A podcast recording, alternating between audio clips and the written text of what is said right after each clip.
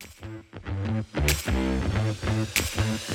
right, what's up, guys? We are back with another podcast episode, and we just finished nationals, and we have a whole lot to recap from this tournament. It was, I, I believe, it was the biggest pickleball tournament ever done. So, How many entrants did we have? 3,000 something? like, basically 3,500. I think Okay. it was like just under 3,500. So, we're gonna recap all of that, uh, just our experience at nationals, some random things that happened, our tournament results. Uh, but before we get into that, Mm-hmm. we want to talk about two paddles really quickly. Yes. First, this one, if you're watching the podcast, I'll just show it. Yes. We have The Metalbone. Adidas Metalbone. I managed to get one from the guys at Adidas while I was here. Did you steal it or did they give it to you?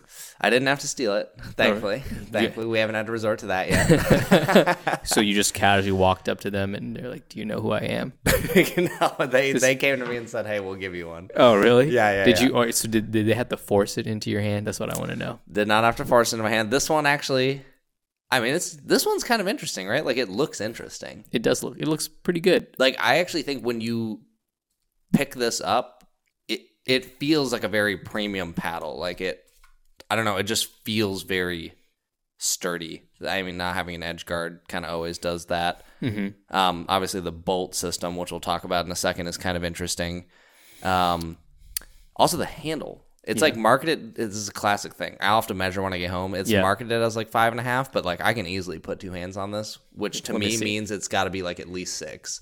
Right. Like you- you don't have to put a finger on that, do you? Mm, no, no, yeah, not really. I Yeah. don't. So I feel like I feel like that's pretty. The handle's nice, and I kind of I feel like the little slots there had to be on purpose. Like up at the red, it's like concave for your fingers. Like it like slots your finger in there. Yeah, yeah, yeah, yeah. So it kind of, yeah, it kind of concaves in. It curves. Yeah, so that's kind of a nice touch. You know what I mean? Like the Yeah. the taper or whatever. I still can't decide if I like the way it looks or not. Really? I actually think, I it think looks pretty good. It looks pretty good. I, you know what it is? It's this huge. Adidas logo. It's just. It doesn't need to be that big. Yeah. I understand why they do, but it doesn't Yeah. have to be that big. so you know that you're playing with an Adidas paddle. Yeah, which in the current state of Adidas paddles, I don't know that most people. I feel like people be Should like, know. "Hey, is that an Adidas paddle? Like, Are you really playing with one of those? but who knows? Maybe this one will be interesting. But before we talk about like the feel of it, Yeah. I, so I this this bolt system. So they this is from their Padel system. They've been doing the bolts in that for a while. I think they even have some Padel rackets where the weights go all around. On this one, it's only at the throat. Here's Which- my only gripe with this. I think this mm-hmm. concept is super cool, Yeah, but but it's in the least Effective. effective spot. right, exactly. You put more weight there. You just change the static weight essentially. The swing weight almost doesn't change. Yeah, it probably almost won't change, and I don't even think in this spot that the twist weight's really going to change. So when I get home, I'll check it, Yeah. and all the bolts added into the slots is only 10 grams, which is about 0.3 ounces, which is not, 0.3. yeah. It's like- almost like nothing. I mean, it's decent, but it's not, especially in this spot, that's like nothing. It's you're you're not going to feel it a thing. yeah, so I'm very But it curious is about cool. that. It's very cool. I, I do wonder, okay, give me your thoughts on this. Yeah. I'm curious if they'll ever expand it around to the other areas because I almost wonder if it would be a little dangerous having the bolts here and like here, just because you're so close to your partner. Like, you can you imagine like you swipe your partner in the head Dude, with a dude, bolt? It doesn't matter with the bolt or the tip of this paddle. If you're going to swipe your partner with the head of that, it's going to suck. Well, your it's gonna suck anyways, but like I feel like it'll suck even more with a bolt sticking out of it. Okay, so yes, I would agree. And I mean, on the sides, maybe it won't have that much an True. effect. Here, I, The yeah, top, okay. The top and the corners, yes. The side could still potentially. it could, but that would be kind of weird. it'd be less. And also, I mean, if if they made it so that the parts on the side kind of indented a little bit, yeah. you know, to Oh, sh- sure. So like it almost hides the bolt. exactly that could be a fix for it as well. Sure. Yeah, that's an interesting thought.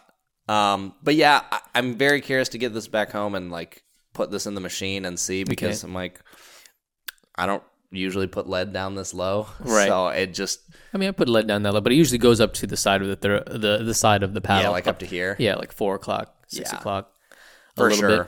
So I mean, props to them for trying something that like no one else has done yet. I feel like they're I think there they're was clearly headed in the right direction. okay. I think there was another paddle that did something like that, right? That had some sort of weight system.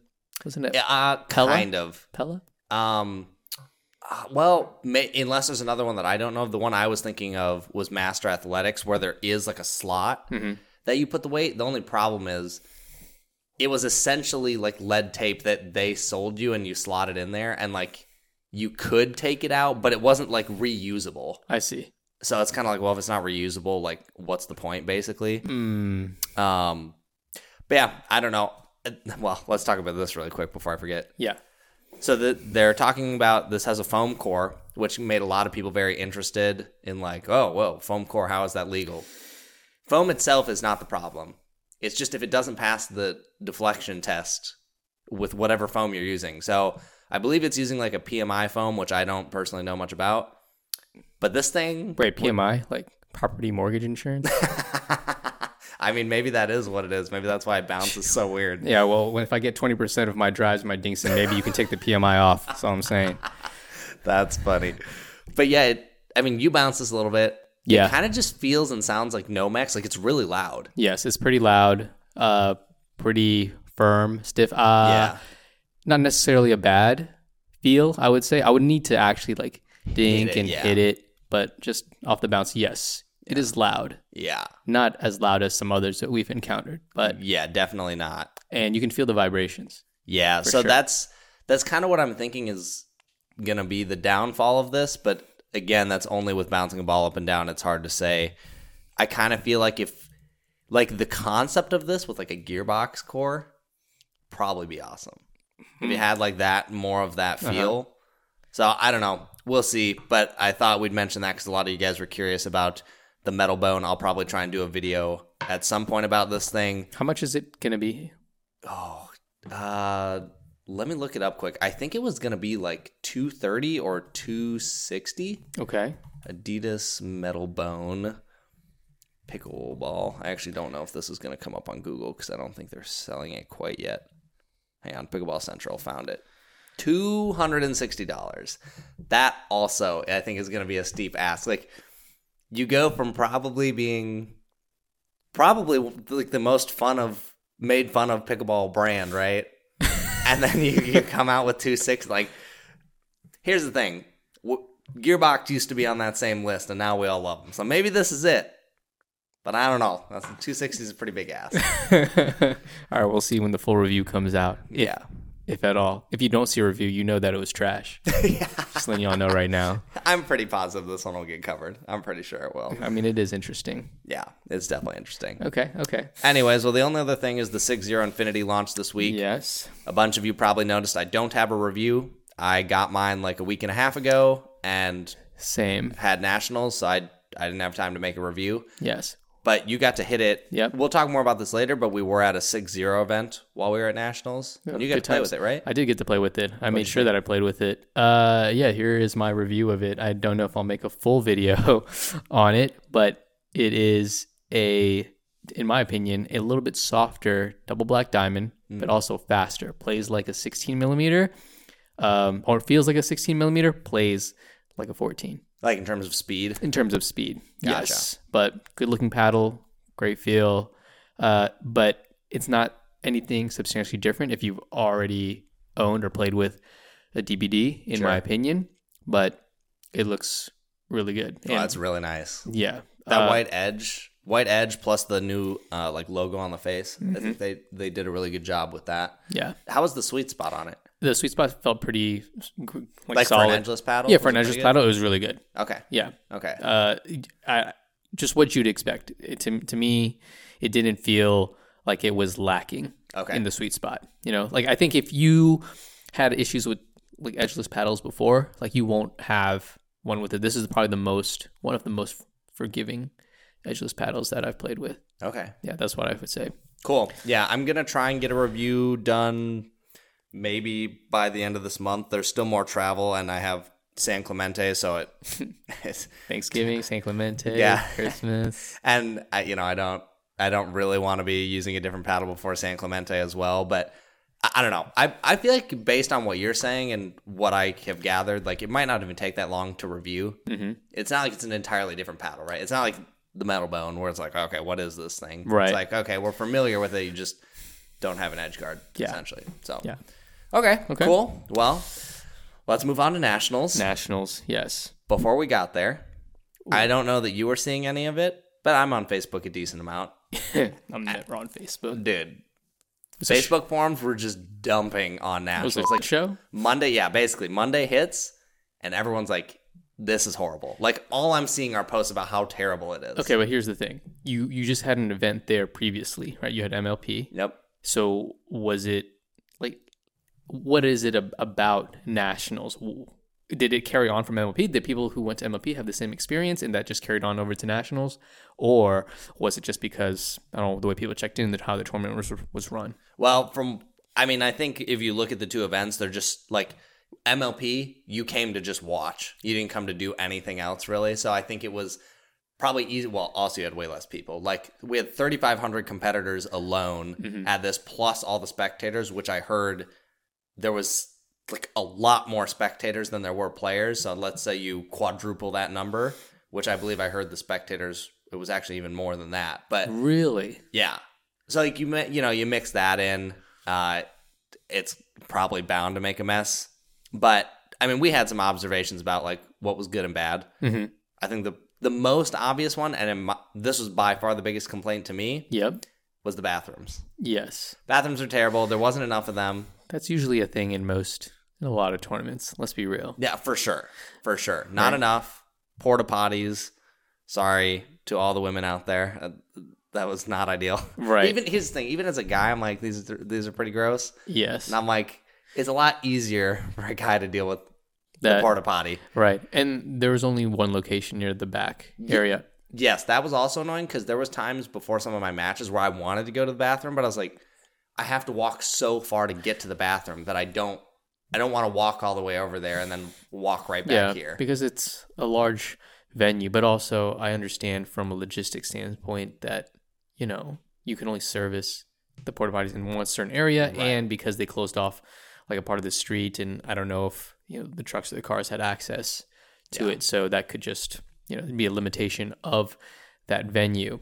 But let's talk a little bit more about that Well- venue in general, right? Before we do that, what things at this tournament Uh-huh. would you have gotten rid of in order to have better bathrooms? Like, what things were you like, as a player, get rid of this, save your money, and just give me better bathrooms? Oh, I mean the the drone show. I didn't. I didn't. Besides seeing it on memes of pickleball, yeah, it was so funny the other night, guys. Actually, I think it was literally last night. yeah, I'm like in bed, about to go to bed, and you were just outside the door, and you're like, "Chris, yeah. open memes of pickleball right now." And I open it, and I see that memes of pickleball is like something. What What did they say? It was like what players really want versus like what they get. get what they get, and it was like, "Here's a drone show, and here's the bathrooms." Yeah, something along those lines. It was I, I don't remember quite exactly the captions or what they said, but it's something along those lines. Yeah. What they want, nice bathrooms. What they get, a drone show. Albeit that drone show did look pretty cool. It, it did look pretty cool for me. The first thing I would have gotten rid of was the live music. For sure, didn't need that. I would have rather have bathrooms right there.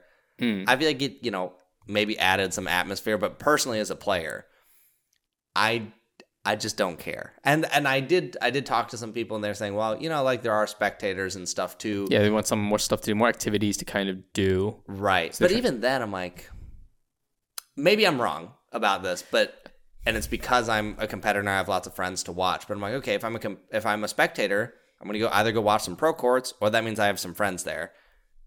Am I really going to sit down and watch some music for? Right. No, that makes a lot of sense. Not to say that having live music is necessarily a bad thing, but no, definitely not. I don't know, maybe just the right DJ, you know, just to give some ambiance to the place. But no, I kind of agree with you. But I did enjoy some of, uh, I don't know, whatever bands that came through throughout the day. I was just walking by. I was like, okay, this is cool. But of course, yeah, I'm there for pickleball. I'm there to compete. So I go, I'm watching my friends. But when I walk by, it's kind of cool to see. Yeah. But maybe that space could be utilized for better things, such as bathrooms or maybe I don't know what else could could be added, right? I mean, they had little courts on Pickleball Boulevard. I thought that was pretty good. There was like f- two small court. Well, honestly, I don't even know how many courts there were, but there was a decent number of places to hit along Pickleball Boulevard, which Yeah. is kind of cool. yeah, and maybe some more vendors. I don't know. It felt it felt full. was- I, yeah, I mean, there was quite a few vendors. I didn't even get to Go go, by all. all the vendor tents. Just, th- there was a Tesla booth there. That was crazy to me. Oh yeah, because uh, there was something. If you waited in the certain line, you could be uh, taxied like to where your car is parked, or you get to actually drive the Tesla. Okay, let's talk about that quick. Yes. Because that was one of the things that people were complaining about uh, beforehand, which may have gotten better. Because here's what I think happened. I think there were the initial complaints each day. Mm-hmm. Yeah. I think by the time we got there, which was essentially Friday, Yes. so four days, three, four days had passed, I think they had fixed some stuff. But how was the shuttle? Because I just decided to park deep in the neighborhood and then walk like six blocks so that I didn't have to deal with the shuttle. It wasn't. It wasn't nearly that bad. Really? You it had wasn't to- too slow? Uh, I didn't have any problems with it, but I could see, uh, you know, because the times I, I- took the shuttle to get out to the, the venue and come in, it was in the middle of the day, like around lunchtime. Sure. I didn't I didn't go there in the morning when the massive amount of people are going to go play in their brackets. Sure. So I don't know what that experience was like. I heard that it wasn't that great. Maybe they didn't have the frequency or have the amount of shuttles. It did take about 10 minutes, you know, to get on and off the shuttle and for the travel time. So I, you could imagine that if you went to go park in the parking lot and you're waiting in line, you got there on, on time. Like you, you give yourself enough lead time, but the shuttle is full and Yeah. you missed and you have to wait for the next one Yep. uh, you could easily miss your bracket. But I did hear from some from some people that in the mornings there was like two that came and two that left. Was there, every time you came, was there always a shuttle waiting? Or did you have to wait for the shuttle? I had to wait for the shuttle for a little bit, but I never waited that long. It felt like, Like more than 10 minutes or no? no, I at least I didn't have to wait more than ten minutes. But Okay. I don't know what other people's experiences were. Yeah, I kept hearing that the shuttle was really bad, but it it did seem like they improved it, and that's why I just decided to park further in the neighborhood because I was just like, But that's I the don't thing. even want to chance it. Yeah, yeah, but that's the thing. Like it's it's in this neighborhood. It's essentially part of like yeah, a neighborhood. How how much larger can it get? Where if you don't want to take the shuttle, like you don't really have any options. Yeah. And I just can't imagine that if it gets any bigger than this, and there was a lot of people Yeah, that the neighborhood they would- wanted 500 more too. They wanted to hit 4,000 for this. Okay, well I don't I can't imagine the neighborhood would be pleased. Yeah, probably not. Though honestly, I I'm not gonna lie, I was surprised because we did this walk a couple times. You rode with me a few times. Yeah. I was surprised at the lack of people that didn't park in there because for the most part that street was pretty clear. Like where I parked, there was Yeah. no one. Mm-hmm. And then as you got closer to the venue, there were a bit more cars, but not. It didn't like fill the street. Right, it didn't fill the street. I think a lot of people were heard about maybe how bad it was, and people were like, okay, let's just Uber or Lyft to the venue from wherever they were staying, Yeah, and they didn't have to deal with that if they're going to stay at the venue the whole day, yeah, anyways. for sure. Yeah, so shuttle was hit or miss for some. Didn't sound like it was too bad for you. I just decided to not deal with it. Um, okay, I think the big thing, the next big thing that I heard a lot of complaints about, which I think I felt like this one was pretty justified, is there are a lot of areas where it was really hard to watch people.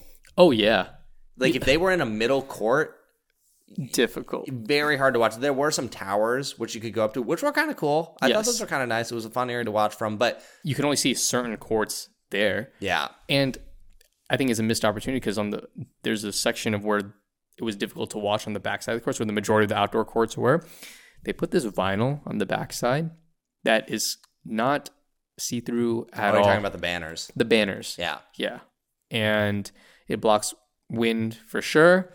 And but but, but if you wanted to watch you along that side on the left side, like Yep. you you're out of luck. You could not watch. You couldn't see through through those things. And I think that's a missed opportunity as well because on that backside you could walk behind there, like you know, to help get to the courts and whatnot. And that could have easily been a place where people could camp, put their chairs, and watch their friends and family play. Yeah. Yeah. So I do I wish they wouldn't maybe if you're going to do the banners, like I don't know that they need to be as big as they are. Like maybe take up like the top quarter or top third of a fence. Mm-hmm. So then the bottom part You can see. you can watch through. So spectating was a little frustrating depending on the courts you were on. Some were pretty good. Like if you all the indoor courts, those were really easy to watch. I thought they did a good job being able to watch those courts. There was a lot of seating indoor, um, and it was nice uh, a few of the days to escape the wind. Yes, they also had a mezzanine inside Yeah. as well that you can kind of watch over. So yeah, that was cool. Yeah, I thought the indoor courts were were done well, and uh, Much- Friday. much better than the last time I played there, which was like over a year ago. I played on, on those courts indoor, and it was bad. Yeah, it was better this time. It was better, a little bit better. Like there's, it was dark last time, and this inside it wasn't as dark. It could be brighter, but you know, it was fine, I guess. Yeah, I had wished all my matches could have been done in there just to avoid some of the elements outside because Friday was was pretty windy and cold. Um, but yeah, I I thought the indoor did uh, pretty good job. Um, I, there were a few other complaints. I saw like you know I heard one of the days there was a bracket that didn't get their medals until like 1.30 a.m. No way. which is insane. Do, can you imagine? I wouldn't even stayed. Why would I stay? Like getting there, like you mean finishing or getting the medals? I was under the impression. I'm assuming if they were getting their medals that late, that the match didn't finish until you know one o'clock or something, which is nuts. I mean, is here- nuts. I heard most days it sounded like things went to at least eleven, possibly even midnight, Mhm. which is crazy. And here's what's even crazier to me: it actually didn't seem like it was because the tournament was ran inefficiently. Because all my matches that I played, very fast. Like, in fact, I almost thought some of them were too fast. I wanted a little bit more singles, yeah. yeah, for singles, like I wanted a little more time between. And every time I looked, was watching someone else's bracket. If they were waiting a long time, it wasn't because they had an opponent and they had and didn't have a court. Mm-hmm. It was that they had to wait for other matches to finish, which is not something you can speed up. Mm-hmm. So that's kind of what slowed it down. So they didn't seem to run it inefficiently. It just seemed that there were so many people. I mean, we have a fifty-person bracket Yeah, a 50 team bracket. eh, which there was a lot of them that were you know 40 50 however many people Okay. So tell me this then. How this is your second nationals experience? How was your nationals experience in Indian Wells? Because you went to Indian Wells last year.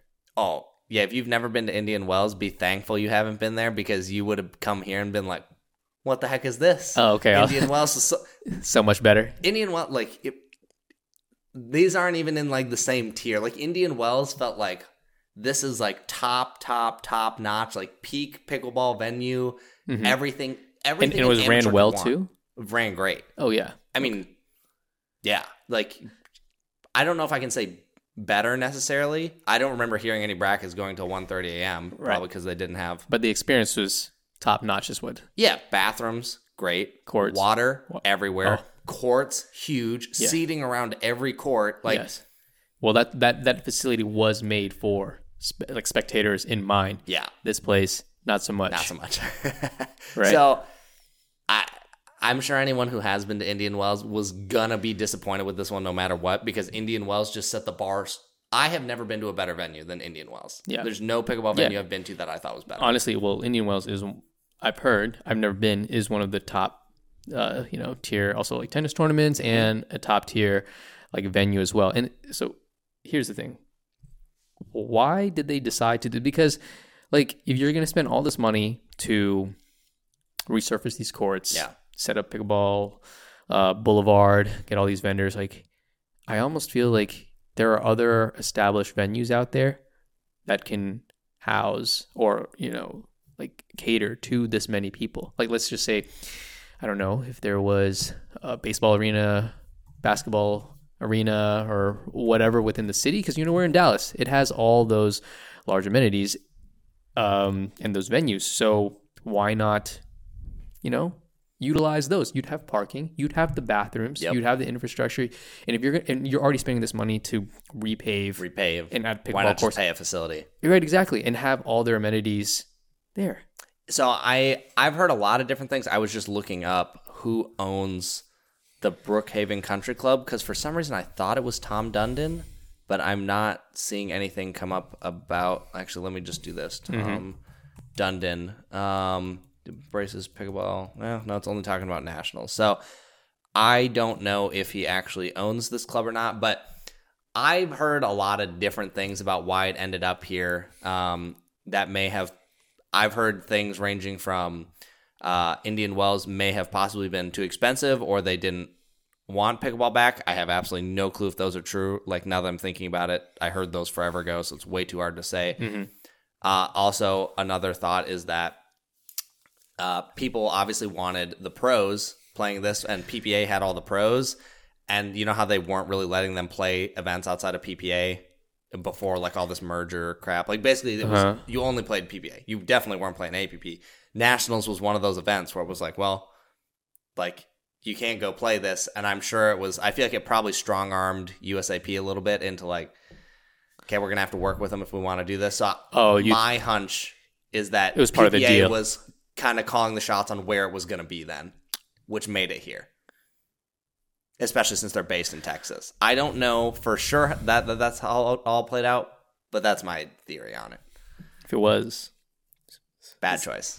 if here's my thought, for the spectators, if we were not forced out of Indian Wells and it was someone's choice to not do Indian Wells, but we had that as an option, mm-hmm. you messed up. you messed I, up. like, I mean, it could have been a financial option, like you said. it, yes, if that was a thing, give you that. But also, I heard like the renovation was millions of dollars. For I heard it was seven mil.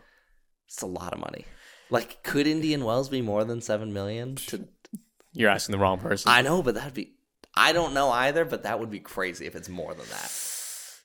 yeah, the experience was not the best. I mean, it wasn't bad. No, I, I, I, I, was expecting way worse. Okay. way worse. right, right. I think for first time running nationals at a venue you've never done it before with the court space, and I, I would say for the most part it's a success, Yep. minus some interesting choices. Yeah, yeah. Like I, I heard people talking about um, for people in like wheelchairs, handicap, it wasn't as Oh. accessible. Like the small walkways, They're very tight. I didn't see any ramps uh, for like center court, and I actually I don't even know where you would have parked a wheelchair if you got up there. Uh, so I could see that being a complaint, but I thought there were, I don't know, it just wasn't that bad. I, there was just clear improvements that they could have made, Yeah, like things that I thought were good. I thought the food was decent enough. I liked the pizza. I thought it was fine, like maybe a little expensive, but that's what you expect. I thought warming up was not too hard. If you saw a match end, you could Yeah. usually easily hop on and probably Yeah. hit there for five, maybe ten minutes. That was fine. Um, matches moved quick. Um, there was a lot of things to do on Pickleball Boulevard. There was free drinks. Like I don't know. I didn't. I think I'm kind of like lukewarm. I don't want it to be there again, but you wouldn't mind. but I don't think I'd be like, oh man, I'm not going if it's there. Mm. Let's just hope they learn from some of their mistakes. Like, if next year it's back here Yeah. and they screw up the bathrooms again, there's no forgiveness. Yeah. Like, you have no excuse. You know what you need to fix. What they need to do is just they, they can get some of the nice bathroom, like portable bathroom, like porta potties that are that looks like a trailer. Kind of like what we had in Kansas, right? Yeah, yeah, kind of like we had in Kansas or at Beer City Open if you've ever been there. Yep. Mm, Have like two of those, but also make one like just dedicated for like women. Women only. Yeah. yeah, Yeah. You probably need more than one. That line would probably get pretty ridiculous. Yeah, But, I, get- but I agree. right. I think you could have even probably solved some of the issue if it was just like, we have some of those. Women only over here. And then, like, you know, the, Yeah. no one wants to use the porta potty. But, like, I think you and I both know we'll just get over it. Yeah, It's like, you gotta do what you gotta do. yeah, it's like, whatever. It's not great. But And also the water jug situation. I only knew one place to fill up water.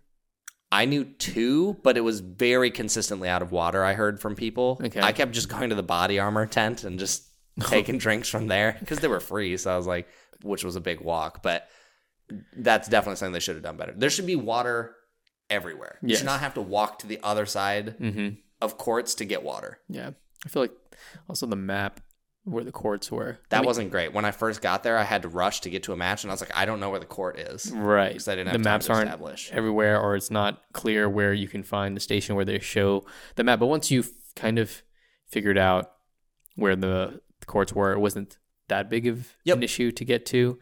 But yeah, if you were getting there for the first time, that would have been, uh, you know, some anxiety. You would have received some anxiety, just like, oh, where do I go? for sure. And which actually we'll talk about that for on singles day because I definitely experienced that. Okay. But the last thing I wanted to say because I forgot a lot of people were saying this, I didn't personally experience it. Mm-hmm. Actually, a couple of them I did.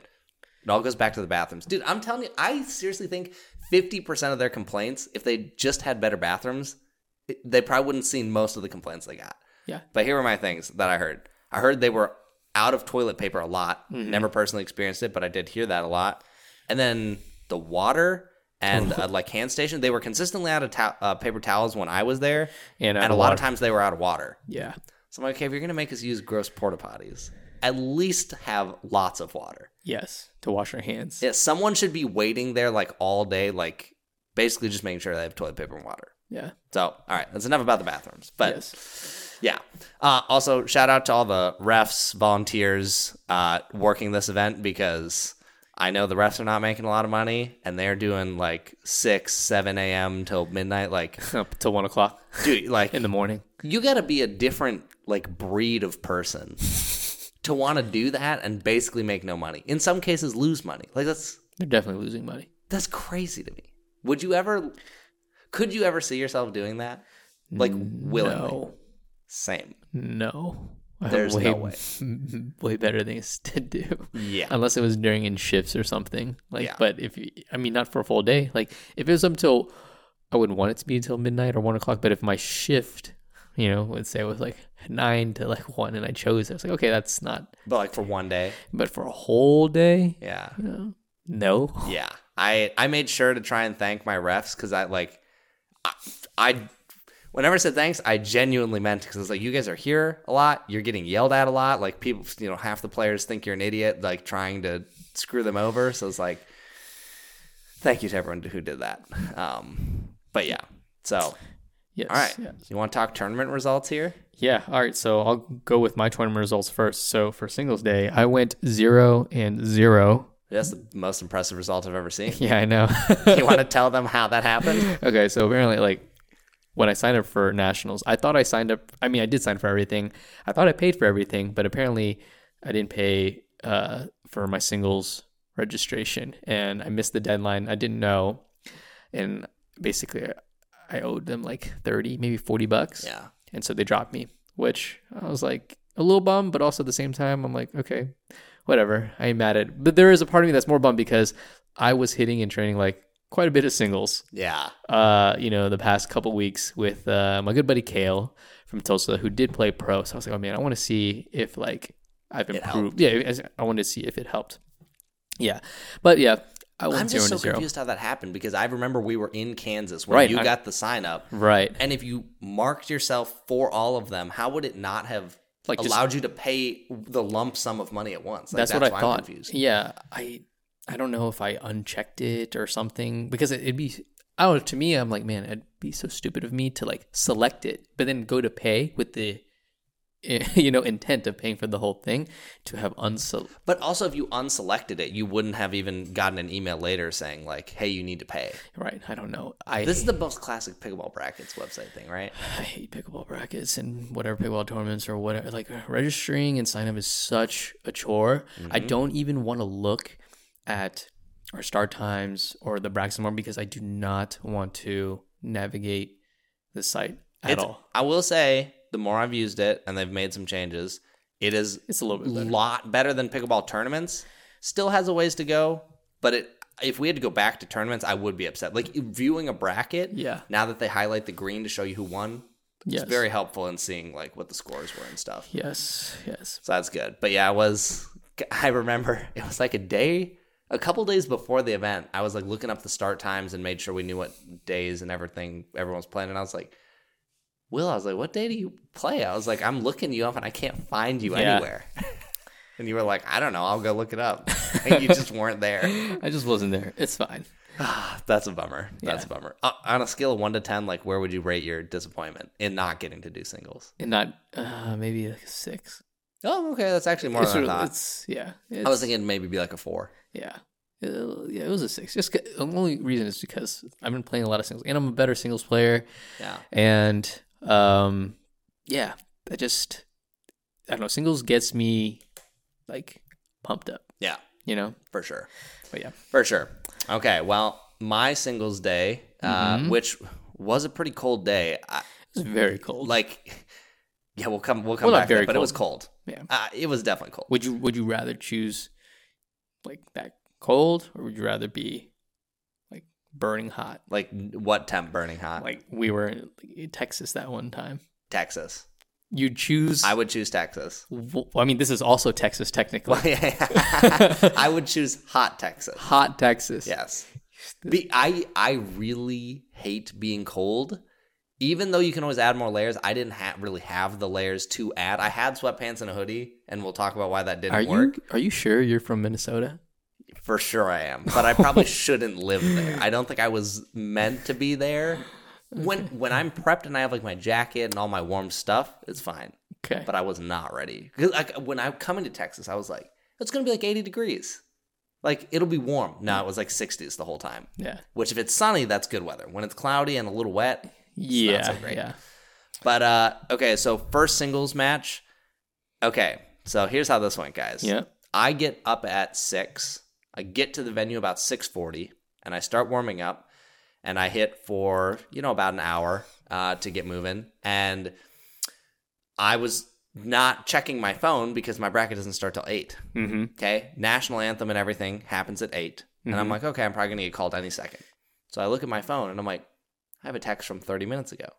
Oh. It's like, hey, report to court C4 now. And I was like, 30 minutes ago, I was like, I might be defaulted. And Yeah. this is where I started freaking out because I didn't know the layout. Mm-hmm. I figured out where the end courts were, which were all the outdoor ones. I didn't know how the indoor ones worked. Mm-hmm. So I'm running all around. I can't really find it. I'm asking people, I'm like, where the heck is this court?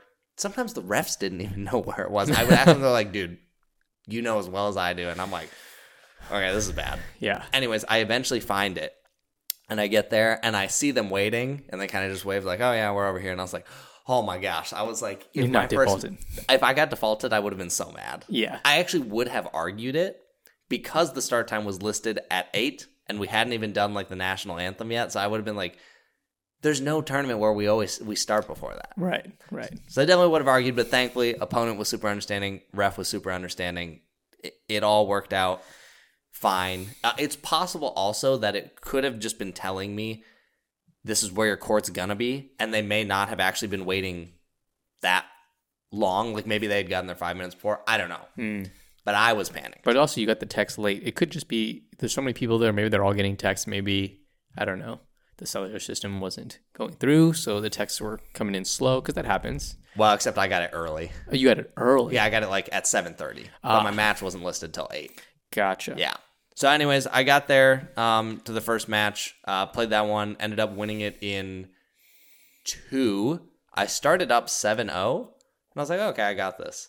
Guy came back, and he, I think that match ended like 11 9.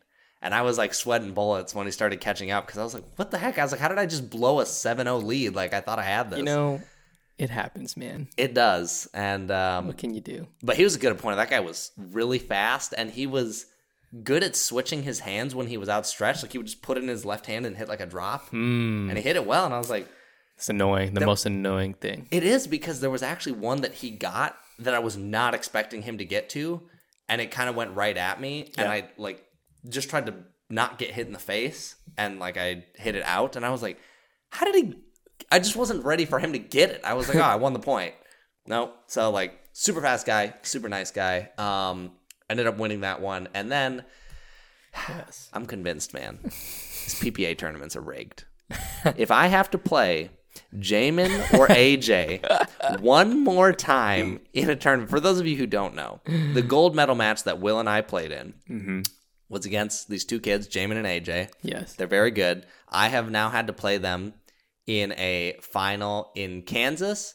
I we had to play them at DUPR Nationals. Yes. Uh, or I guess we didn't have to play doubles against them, but we played singles against them there. And, And we played doubles against them in uh, PPA Texas in Rockwall. Yes. In, earlier in the summer. Yes, that, and then I get lined up with one of them in singles, and I'm like, I can't. And I've lost every time I've ever played to them. Yeah. I've lost. You're 0 and 3. No, no, you you beat. I mean, where it counts, you've lost. You beat them, Uh, True. Last year at nationals, I two v one them, and you beat them. and they got way better since then. So, anyways, they're super rock stars now. But I did laugh. I was like, gosh, me see. I can't escape you guys. Yeah, what's the score? Let me see. You lost him 8 11, Yep. 11 9, 9 11. Very close. Dude, I, I this is probably my favorite singles match I've ever played. Really? I really wish Even more than playing against me the first time we met?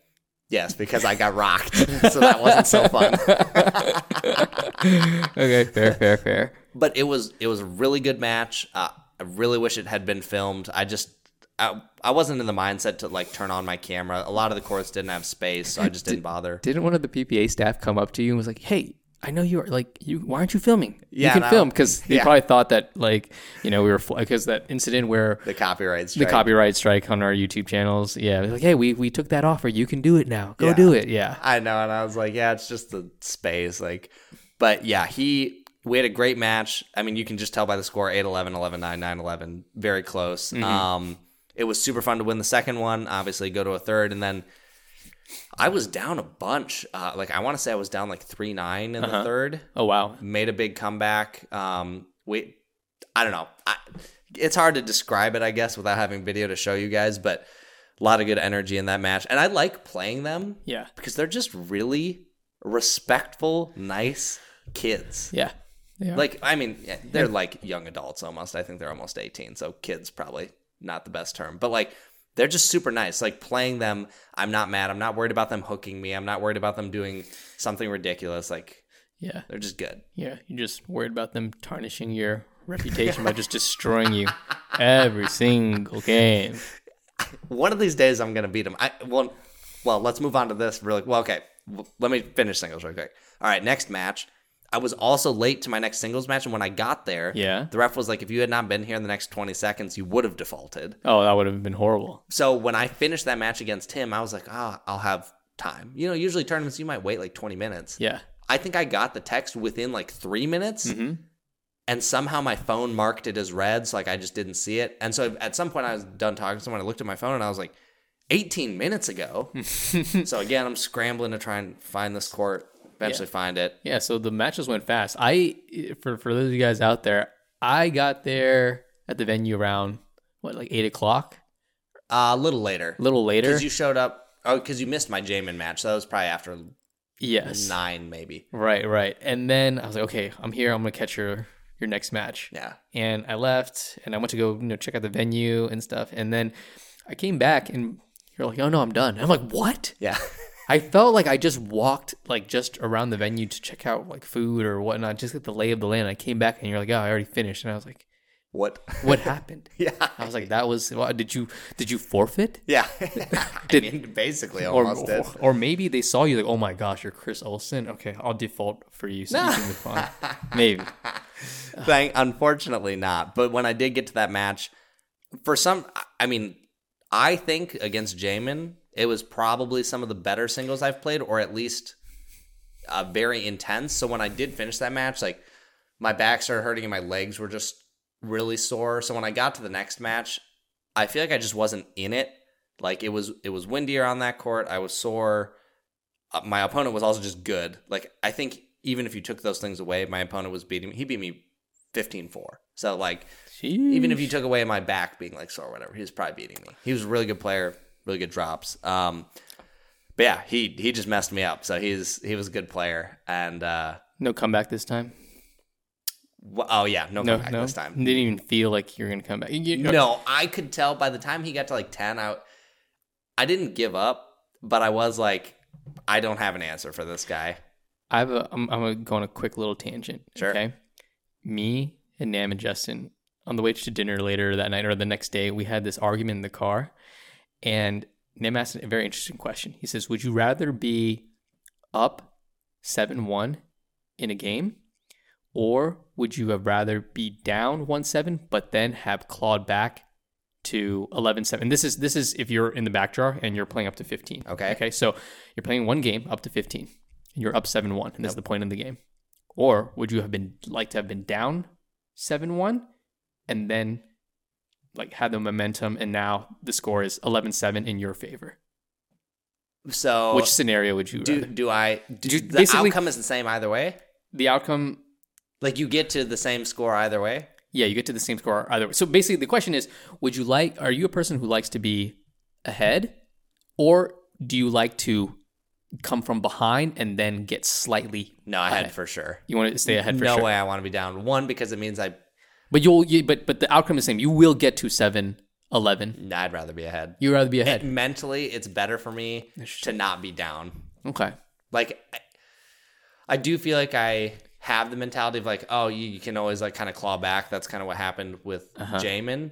But I feel like it's way more mentally fatiguing for me to be down and then get up than if I'm just ahead. Interesting. Okay. I think I would ch- I would choose the second option Really? that I would have been down 7-1 but somehow I clawed my way and now I'm up 11-7 Okay, why? because I have the momentum and now I'm I'm still ahead at this point in time and I'm closer to the win if we're playing to 15. But even the other way, you're still you still get ahead, right? Yeah, you are still ahead, but it's I I think okay. So the question really now becomes, do you want? I mean, technically, you both have essentially momentum riding Yeah. for you, Yep. but let's just say for this scenario, you know, obviously, like I'm not giving you the full story, but let's say for the coming back from 7-Eleven, I have the momentum carrying me at that point in time, Right. Like full momentum. So I, I, guess I do get that because you, if you start with the lead and they caught up, but you still get to the same point, you now feel like I blew my lead, Right. Versus like I came back and now I'm hyped up. right exactly. I guess I get that. So I mean, I was just curious. You let us know in the comments, guys. Which one would you rather? Yeah, do you like being like ahead or do you like like clawing your way back and now you are ahead and now you have the momentum riding behind you? So, you know, I think it's just different mindsets and also it could also just be part of your your play style. And that kind of makes sense. I mean, in, you know, now that you said you'd rather be ahead, that makes sense. Okay. Yeah. Anyways, Interesting. So yeah, that was my singles day. Ended up going uh, one and two, which I for sure would have liked to go deeper, but I think that Jamin match was so good to me that like I'm kind of happy with it. Like it mm-hmm. just it was just fun, and I feel like if I'm if I played my best and I had fun, I I feel good about how I did versus like oh, if you just get stomped. It's not very fun. Yeah. Like, you know, it's like, oh, I played bad and I got stomped. That's not good. okay, well, we can talk about the stomping Oh, yeah. that we got in our doubles day. We definitely got stomped. Okay, so doubles day, I'm feeling pretty good. And here's the thing: it was a much better showing, at least in my opinion. Even though we went 0 2, Yeah. uh, but I think we played rather well, like decently enough. For sure better than DUPR Nationals. Yes, Not even close. Yes, we went 0 2, and the first game we played, which is funny, we played against this guy named Brody and this guy, his partner named Dale Christian Gutierrez. And And- here's, But go ahead. I was saying, I played with Brody the night before. Yeah. Okay. Just some rec games. And I told you, I was like, dude, this is I already knew going into this match that it was it was gonna be tough for us. Yeah. More I mean it was gonna be tough for me. Yeah. And I already played him, but I knew it was specifically gonna be tough for you because Brody is essentially a banger, but he hit this this guy has the craziest forehand I've ever seen. Okay, and here's the thing, guys. I played against pros, Yeah. and Brody has one of the craziest forehands I've ever seen. and He's not a So pro. So much topspin. He- He, holds it like almost Western. No, he does hold it Western. Well, we while we talked and we looked at it, it is basically just semi-Western, but I think he's he's a little he's a tiny bit further to where it doesn't quite cross Western. Because when he holds it, I'm like, okay, that is a semi-Western grip. But when you watch him hit, you're like, what the heck is wrong with your wrist? Part of it is because he holds it very loose, but yes, he gets ri- ridiculous topspin. If Yeah. you did your spin test, his RPM numbers would I they would have to be in they got to be hitting 3000.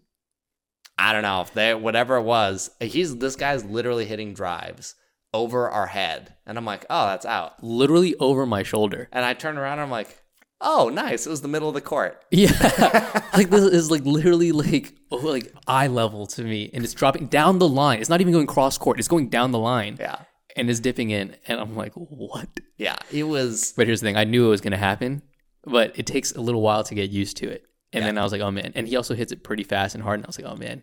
If, if one thing Chris hates, he hates just bangers. You know what's funny about this? Yeah. Maybe they didn't know this, and I was so glad they didn't know this. what? I never. His partner, who we're gonna get to in a second, was even even crazier banger. Yes. Brody was like he hit pretty hard, but it was mostly a lot of spin. Yes.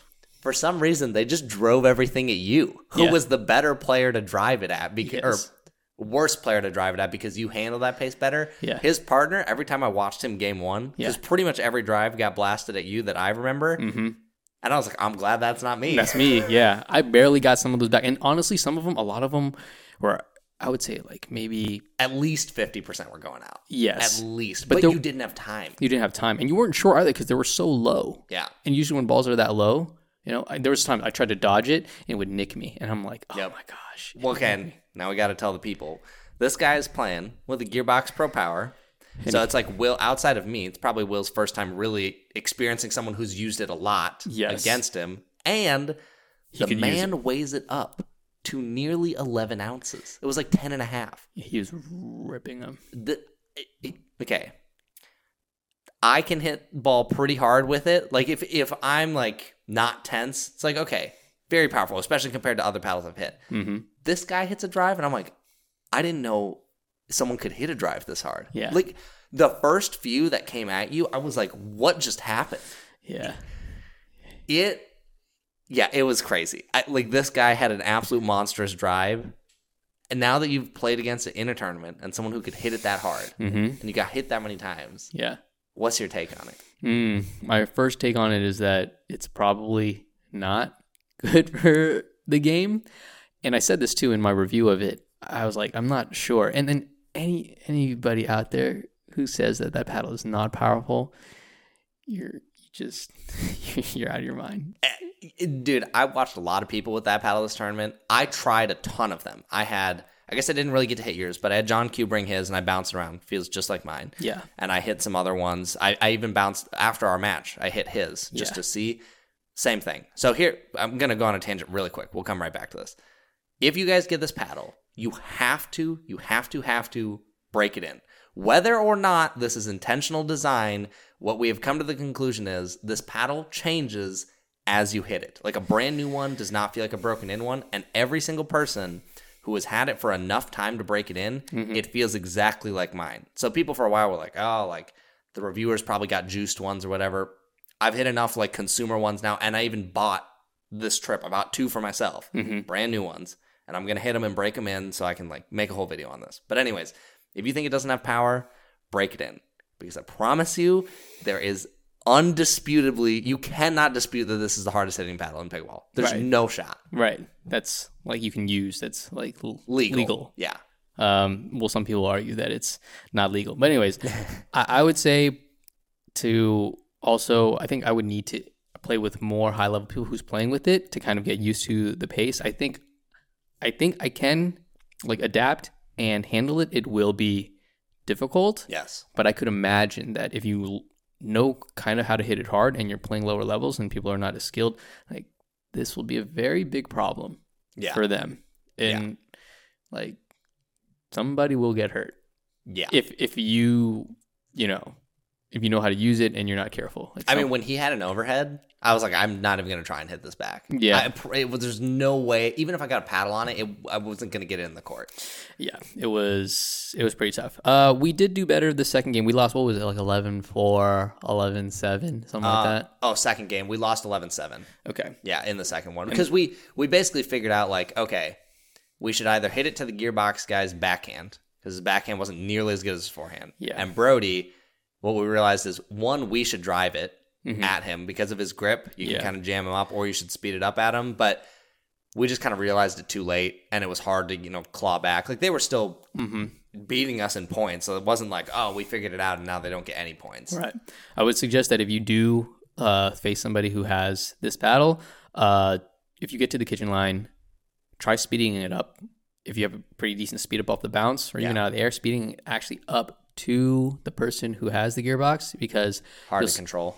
it can be hard to control, but I mean, if they're sitting on it and they're waiting to just like tap it back, like you're going to be in trouble. But if they do that a few times, then yeah, don't do that. But like you might find some success in speeding it right at them because it is hard to control. They might pop it up and then you can put it away, Yep. Or Uh, even just hit it out. or yeah, or the, yeah, they can just hit it out exactly. So that's something that I would probably try and do. And if you have a decent drive, I mean, yeah, I tried driving into his backhand and it did work. Because I was like, yo, let's Yeah. not drop it because as soon as we get to the kitchen and Yep. if our drops aren't good enough or our dinks aren't good enough, they're high enough. Yep. Yeah, they just, just on tap. defense. Exactly.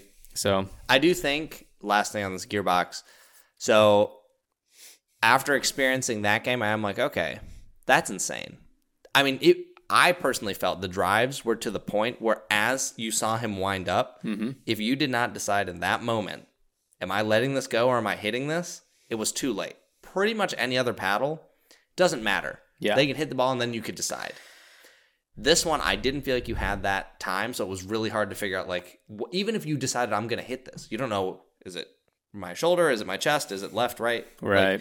you know, not a lot of time. But I have a feeling if you showed players six years ago a thermoformed paddle or the the banging that happens now, they would be like, "That's really bad. We don't let the game go there." Yeah. So I do think people adapt, but I definitely think the gearbox is at that upper upper limit Yeah. of what is just going to be possible for people to deal with. You know who else is feels like it's at the surpass the upper limit? Who's that? Your brother. Yes, my brother did get rocked by some gearboxes this weekend and was was not too happy about it. Oh man. and the second guy he played, I have no idea what his name was. That guy knew how to use that paddle. Like I'm watching these people play this paddle, and I'm just thinking about all the people who have commented on my review. Mm-hmm. And like this paddle's not powerful, and I'm watching these people play, and I'm like, there's no way you watch this guy and you think, yeah, that's a soft paddle. There's yeah, there's absolutely no way. I didn't get to see any of it. All I know is that your brother was livid Yeah, after your game. I never heard somebody flip the script so much on a paddle that he disliked or liked. right. Because he was like, "Oh yeah, it's fine, not a big deal." And then after that, Yep. oh, you heard it. Was not good. Um, now, funny enough, after we lost this match, Yeah. we were waiting for the loser of the next match. Yes. and it was Jamin and AJ, and they nearly lost. They Yeah. got rocked pretty hard in their first game. They won their second, and in the third, they were down quite a bit, Yes. at least 10-7. So I was like, I was like, we're gonna play them again. I was like, we can't escape them. I was like, who is bringing this draw? But they did end up winning. Uh, it was amazing comeback for them. Great job to them. Um, we played their opponents who were very good. Yes. Uh, it was uh, Taylor, I believe his name was Taylor and Parker.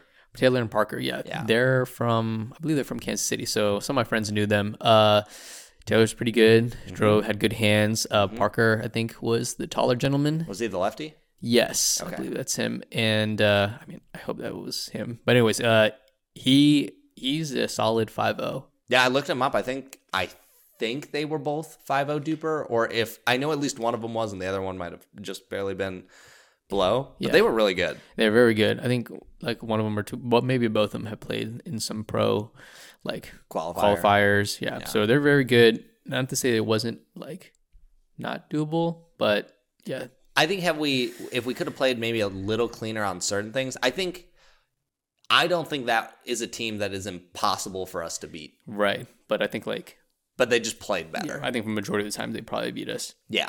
Yeah. And part sure. of it, I was like, Chris, where unleash the fear box? You, the, the problem was there was just well, maybe there was. I, I don't know. My memory's probably super skewed. I just never felt like I had a ball like high enough to do anything with.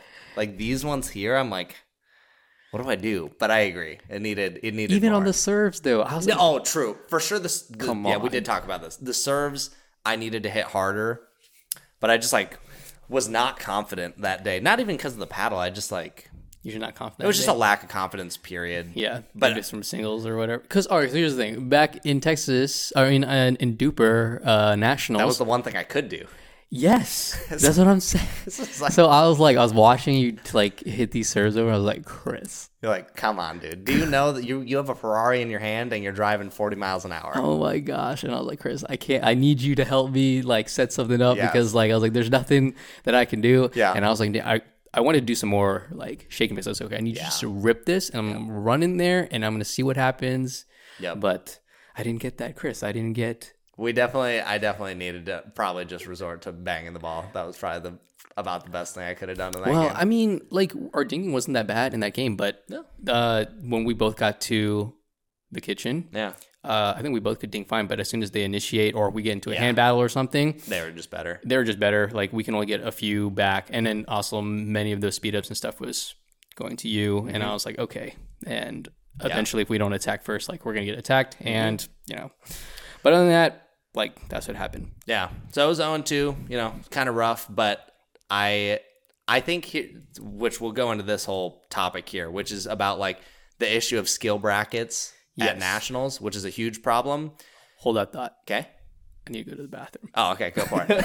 the intermission. Okay, we are back real quick. We had to take our first ever intermission in the middle of a, a podcast. Uh, in case we couldn't make that cut seamless, I'm just going to say that to cover us now. but, anyways, I do want to talk about the issue of skill brackets because we experience this, everyone experiences this at nationals. So let's go over a couple things really quick. First of all, at nationals. I saw a lot of posts, specifically like on Facebook, they would call out specific players. They'd be like, "Oh, how gross! This 5-0 plus person sandbagging in 3-0." And I'm like, "Okay." In this, you can't though. No, you can't because, and this is what a lot of people don't seem. I I thought everyone knew, but I quickly realized people don't know. Yeah. You do not get to pick the division you play in at nationals mm-hmm. because they use your UTPR, and there's probably a lot of you out there who don't even know what the UTPR is. If you mm-hmm. haven't been in pickleball very long and you're only familiar with DUPR, UTPR is what we used to use. And the what made it so bad was one, it doesn't update by very much when you finish a tournament, mm-hmm.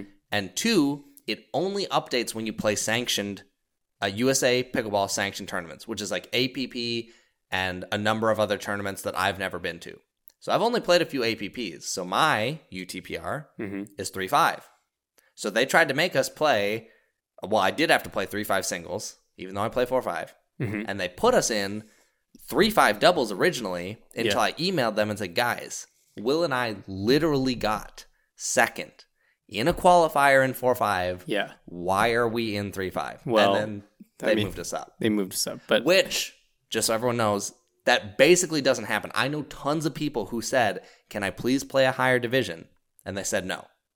So I don't know why we got the, the exception there. Probably because your UTPR is higher. Probably. maybe, maybe. I mean, we might have been better off in three five Maybe. Maybe. because I mean, l- even in three five, there was people in there that were 5 plus. five zero according to DUPR. Yeah. According to DUPR. You yeah. basically had to be. An, it was basically an open level tournament. Yeah. It turn nationals, and in my opinion, I don't even think this is a bad thing. I heard that nationals actually used to be uh, only age divisions, no skill. It was just who is the best 19 plus, who is the best 35 plus. There was no 3-0, there was no 3-5. Okay. And I think that's the better way to do it because the way they're doing it now, if you don't know better, you're essentially lulled into like a, oh, I'm playing. If you're someone who pl- gets put in the correct one, oh, I'm playing 3-0. Well, I'm going to play against a 5-0 and I'm going to get rocked. Yeah. So it's not gonna be fun. you might as well just be the age divisions because what it turns out to be is if you are not a top top tier player, you're not winning in any of the divisions. in any of the divisions. you got to be at least 5-0 plus to win any any of the divisions. Who won in our division? Uh, I don't remember. I didn't know their names, but Denim Demon got second, and he plays pro qualifiers now. Yes. So like, he's gotten way better. And let's let's go over this really quick. We'll just talk about the bracket sizes because Okay. this is where I have big gripes. So the first number is going to be the men's bracket size, and the second number is going to be the women's bracket size. We got both of them. And keep in mind that this is 19 plus. Yes, this is only In 19 age. plus. We didn't check all the ages because it just would have been too many brackets. Okay, 3 0. 10 people in the men's, 7 teams in the women's. Mm-hmm. Then 3 5. 44 teams for men's, 24 for women's. 4 0. 44 teams, 23 teams. 4 5. 16 teams, 9 teams. 5 0. 5 teams, 4 teams. Yeah. So, the, I have many complaints. Okay, obviously, you and I should not have been in a 4 bracket. Should have been in like a 4 or 5 bracket. Right. It's, you would rather be in those higher, well, maybe not the 5 5 because you're literally playing like qualifier level people who are really good. But the teams, there's substantially less teams on the really low end and on the really top end. 3 5 and 4 0 is just stacked. And Yeah. they won't let people, people are trying to play the correct one and they won't let them. Mm-hmm. How fun is it to say you won with five teams, and how annoying is it to wait around all day in a 44 team bracket? Crazy. Like, Like it can't be fun. yeah, it's it's definitely not fun. Like, I would personally, I think it's harder to win the three five or four zero bracket than the five zero. because there's more people in there, and more talent. It, you're going to be there for 12 hours versus like let's say let's say upwards of six, but probably realistically three or four. Yeah, no, that makes sense. And you're still playing some people who could play in those 5 brackets. Yes, why not just have them in those brackets? Yeah. But they're just going off UTPR, so Right. Which is completely useless. I mean, we've talked about it, but it's never updated, so it's completely useless. You don't get a choice. Like, I think Nationals either needs to make a change and say it's all open level, or they need to implement DUPR, or, DUPR. or update their rating. Uh, System. Even, even if you think DUPR's bad, which a lot of people do. Think there's a lot of complaints. It's not perfect, but if you compare it to, and this is why sometimes I'm like, people who complain about DUPR, I'm like, were you around for UTPR? Because I'm like, DUPR makes UTPR, like, DUPR looks amazing. You're Yes. like, oh, Holy grail. that works. Yes. Whenever whenever somebody ever complains to me about DUPR, which is very far and few in between, to be quite honest with you, but if they do, it's like I asked them, "What's the alternative?" Yeah. And they yeah, nothing, blank faces. And I was like, "That's right, Yeah. yeah, deal with it." So it's like if if people understand, nationals should tell you everything you need to know about why DUPR is at least a decent system that gets very close in the ballpark, even if it's not perfect 100 percent of the time. Right. Pretty much any ranking system, mm-hmm. there's always little bits of issues, Also- but Also, real quick, yeah, I was Yeah. gonna give a shout, quick shout out to our buddy Nam's nephews, Nate and Matt. They actually got bronze in 3-5, 19 plus, which is pretty impressive when you consider the teams you're playing, exactly. yeah, It's pretty darn impressive. 44 teams and you got bronze. Like, yeah. I was actually talking to, to a friend of mine as well, and he was saying he's played quite a few nationals, I believe, and he was like, "Here's the thing: if you tell me, because I was joking, I was like, "D- if you're a 5-0 guy and you like imagine you're like Denim Demon, you play qualifiers Uh-huh. and you win three five, and you're gonna go make your social post about like, hey, I won nationals. Imagine having to say. Guys, I won three five and at like you don't even want to say it because everyone's like, oh, someone even messaged me on Instagram. They're like, how bad did you want a medal that you had to play three five? And I was like, I didn't want to play three five. I was like, Yeah. it had nothing to do with the medal. I didn't get to pick.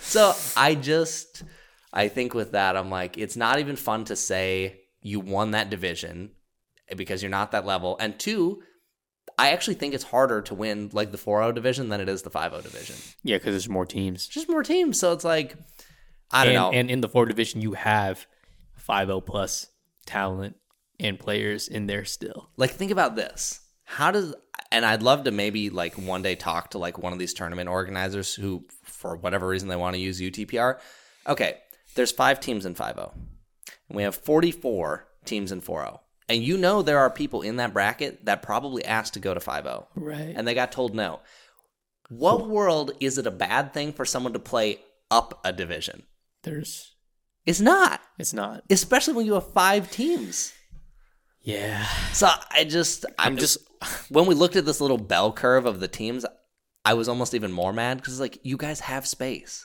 use it. Yeah.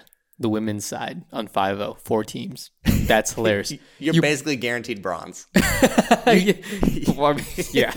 One team doesn't get a medal. You play one match and you're in the finals. Yeah, yeah, You you literally have to play two games yeah. That's insane. to win. That's actually crazy. When you think about it. So why what? Yeah. Why? I, yeah, I That mean, can't be a good experience. I mean, maybe it's a good experience for if if you're a person who's like, "Oh yeah, I, I won gold and 5-0, but I can't I imagine even, that's a good I wouldn't even feel good about it. Okay, well, it's not that I wouldn't feel good about it, but you you feel there's like an asterisk over your match. yes. Like, oh, I you had four people in your match or in your bracket. Cool. Yeah, well, I mean, not everybody's gonna know that. You the people ain't gonna look that up. Well, they won't, and a lot of people do leave that detail out. But for me, I would not feel like, oh, I earned that win. If I go through a 44 team bracket, I'm like, and I win, I earned that win. You earned that, yeah. Unless you're, you know, playing pro qualifiers and yeah. you know, I mean, okay, think about this. Let's just think about next year. I'm sure, regardless of my skill level, I, I'll obviously play next year. But if we, let's hypothetically say we stayed the exact same, yeah, do you think it's mostly pointless to play? Like, yes, I don't think there was any scenario where you and I were winning our bracket. no, The teams that were in there were just flat out better. So it's kind of like if you know that going in and we're decent players, what's the point? Let me tell you something, Chris. Okay, when I go to these tournaments playing with you, Yeah. I'm always expecting. I'm not gonna win. I'm always in the impression that these teams are way better than us. Okay. Hey, we got we have second under our belt. That's We not so bad. No, and that was a miracle. look, if you if- okay, look, we could say we got second under our belt, and yes, we did, Yeah. and we did play like a full tie round. But Yeah. there's a lot of circumstances to that event as well. First of all, we got rained out, we got pushed out. I don't know if people withdrew. We played one game every single time up I to think we 15. had one team I think one team withdrew Okay, one team that we were supposed to play. Okay, and Yeah. then we only played one game up to 15 and to get to the gold medal Oh, match. right. We didn't have to do Just two think out about threes, that. right? Exactly. We didn't have to do two out of three. And then in the True. gold, then we played best two out of three. So there's an asterisk under our silver medal Sure, in Kansas sure. City as well. Yeah. Okay? So, Well, like we I just said, gotta you gotta come to San Clemente. no, you're already playing with Dave. You can't. no, no, no. You can play against me Oh, because then we can settle this. that would be really fun.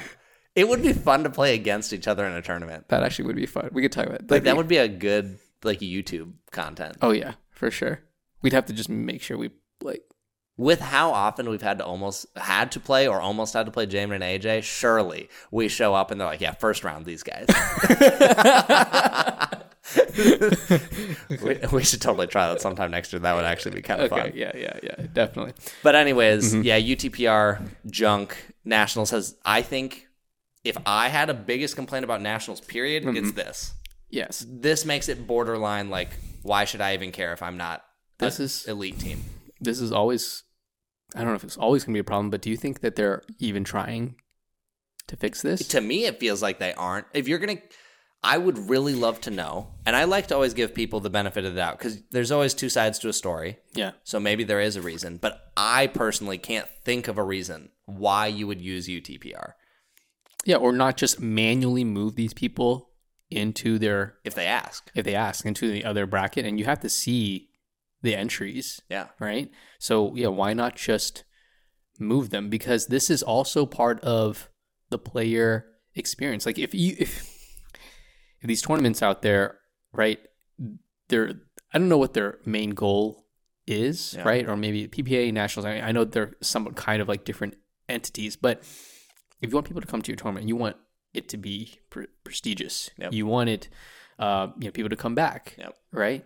This to me feels like an an easier logistical fix to make the tournament going experience a positive a positive one, Yeah. right? Because if it's not positive, what's gonna why would I come back? Why would I dish out this money? Because now it feels like a waste. Like you know, how much was this tournament for entries? Almost 300 Almost for two events. For two events, that's great. To come here and to Go 0 and 2. I mean to go on to or to play against people who are not nowhere near your skill that are like way better than you. Yeah. That cannot feel good No. right? And then you're watching your friends get destroyed. And then if you're winning these, like you might feel a little hollow if you were in like, you know, you're a 5 player and you're just like, oh, I won a 3 5. Like, you know what I mean? That's not good for the experience. That can't be good for your product. Yeah. No, So- I think it's definitely. I think right now So fix that. There's a lot of like holding on to like. I think nationals is like you know it's nationals. Like you want to win, it's a prestigious event. You want to go, but I do think if they continue down this path, I, I think regardless, people are going to go. However, I think people will continually be dissatisfied, and the the anger is going to continue to grow. Even as someone who loves tournaments, and it's my job, and like I have the luxury of like, oh, I could like write off going to this trip or whatever. Mm-hmm. I even debate going like, what's the point? Like I'm thinking about competing these last few days, and I'm like, yeah, I had fun. It was fine, but like, is there really a point to doing that? And now if I'm thinking like I'm just a player Yeah. and I don't have some of those luxuries, like, why do I want to go Right. Exactly. compete? Yeah. It's only there just to maybe watch pros, have fun Yeah. with some of your friends that maybe you don't get to see. It almost feels like better to just go to and support your your local scene and your local tournaments. I mean, you and I both have a really good local tournaments every year. Mm-hmm. I I have more fun at those than I do at like nationals. Yeah, in the PPA because the experience is not that great. You'd think you paid this extra money and you're going somewhere where more people are coming in Yeah. from different parts of the country or different cities that the experience should be better and should be elevated. And they try, Yeah. you know, with drone shows. but like what's when I see that drone show, what's what's is that all I'm going to talk about? Is that, I'm not what I'm trying to say is I'm not going to these tournaments to watch A drone show. exactly. Yeah. Maybe you are. I'm not. Maybe And you guys out there, thing. maybe you are. Do you know how much your local tournament costs to register for each year? Well, maybe like like sixty bucks registration. Yeah. And then like maybe another like ten or ten to twenty per event, maybe. Same. That's about the same as mine. So about like three, you know, maybe sometimes ours is like 40 or 50. So anyways, like anywhere between like three and five times less than like nationals, and you get a better playing experience. You're right. You don't get all the bells and whistles of a drone show. Right. But you get what you care about. Right. I think But also they're smaller. So I mean it's not fair to completely compare because you No, know the definitely scale not. and the size is not the same. yeah, 400 versus like 3500. But I do think if you're going to try and do something like part of my issue uh this is maybe a silly-ish complaint, but they're they seem so focused on trying to make this the biggest pickleball event rather than focusing on how do we make this a good pickleball event. It was like, let's get as many people as we can. Let's like break some record for the most people at a pickleball event, but then it's like, okay, we got everyone there. But then you could have done a better job with the experience for the players overall. Like yeah. I'd rather see 2200 people Mhm. and you knock that experience out like Indian Wells. Mm-hmm. It, Indian Wells after last year, I loved it so much. Like I was so excited to come back. I had a great time with my friends. Yeah, you talked about it. I couldn't even think about a single complaint from Hmm. Indian Wells. We have a, a number of them from this. Yes. Even even though I think overall, if we had to rank our whole experience, It was fair. It was it was, it was fairly good. But when you think about the money and what this should be, it's like okay, Mhm. like could do better. And I don't know who you blame. Do you blame PPA or USAP? I think they're both kind of at fault here. I don't know who had more control this year, Mhm. but USAP has experience doing this. They should have been able to say, hey, maybe these bathrooms are a bad option. And, you know, PPA does so many amateur tournaments that I would think by now they would kind of figure out Yeah. what makes a good. Yeah, USAP did. experience. So according to you, USAP ran a good nationals at Indian Wells. Mhm. Uh, so why not leverage that? So and then PPA. I don't know PPA. I mean, they got a lot of problems, Yeah, right? they do. Right. Pro, professional pickleball kind of has a lot of problems. It seems like, but Never ending problems. Anyways, uh, speaking of just some other topics, we'll go over this one real quick. yeah, Holy moly, Ben getting rocked by Chris Haworth Haworth. and that gearbox. Shout outs to Haworth.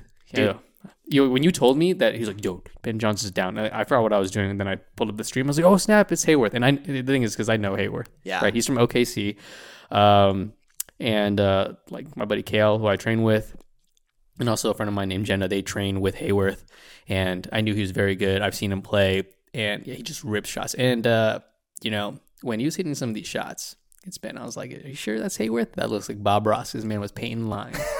Come on. You know. He was he was definitely pain. I have never seen someone make Ben look so silly. Well, but also Ben didn't look like he was like wanted to be there. I mean, I don't.